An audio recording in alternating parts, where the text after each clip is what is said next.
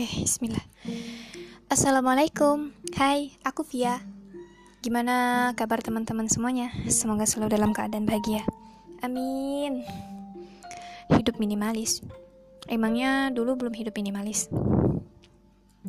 Um, secara sederhana, gaya hidup minimalis dapat diartikan sebagai hidup yang sederhana, yaitu kehidupan yang dijalani dengan merujuk pada praktik keikhlasan dan kecukupan untuk menyederhanakan hidup. Nah, Praktik sebagai awal mula menjadi minimalis adalah sukarela mengurangi jumlah barang yang kita miliki.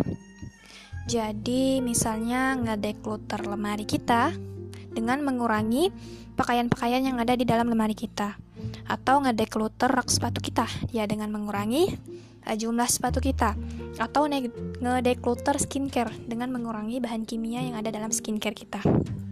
Nah, hidup minimalis menekankan pada apa yang kita butuhkan, bukan apa yang kita inginkan. Nah, ketika kita berhasil nih mempraktikkannya, uh, akan ada kepuasan dalam diri saat kita menjalankan hidup yang lebih sederhana. Ha, ingat, hanya memenuhi segala sesuatu yang dibutuhkan dan tidak lagi terjebak pada segala sesuatu yang kita inginkan. Nah, Tujuan aku memutuskan hidup minimalis juga adalah meningkatkan rasa syukur dan cukup atas apa yang sudah Tuhan fasilitasi dalam hidup ini dan ini adalah puncak kenikmatannya. Aku menjadi lebih damai dengan pikiran dan perasaanku. Ini sebuah goals yang harus benar-benar aku rasain. Harus diperjuangin lagi. Masih belajar. Harus tercapai. Bismillah. Meski terdengar menitik beratkan pada kesederhanaan hidup, namun gaya minimalis berbeda dengan kemiskinan. Ingat, berbeda dengan kemiskinan akibat situasi eksternal. Gaya hidup minimalis lebih pada dorongan dalam diri untuk menjalani hidup dengan sederhana dengan harta yang ia rasakan cukup. Goalsnya di sini, ia berusaha untuk menghindari sebuah kemewahan, foya-foya, mau walau mampu dalam finansial. Dan ini dapat berpengaruh sama manajemen kehidupan kita. ini udah ada, udah dicontohkan pada zaman Rasulullah Shallallahu Alaihi Wasallam.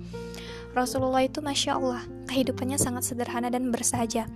Begitu juga dengan para sahabat, banyak sekali hikmah syukur yang bisa kita ambil. Guruku juga berpesan, kita harus cek barang-barang yang kita miliki karena semuanya bakal dihisap. Nah, keputusan untuk ngedekluter barang adalah usaha untuk mempertanggungjawabkan uh, barang kita nanti di hari perhitungan. Nah, Semoga kita golongan orang yang masuk surga tanpa hisap. Semoga Allah ringankan hisap kita. Ini masih belajar dan belum ekstrim, tapi aku udah punya goals jangka panjang.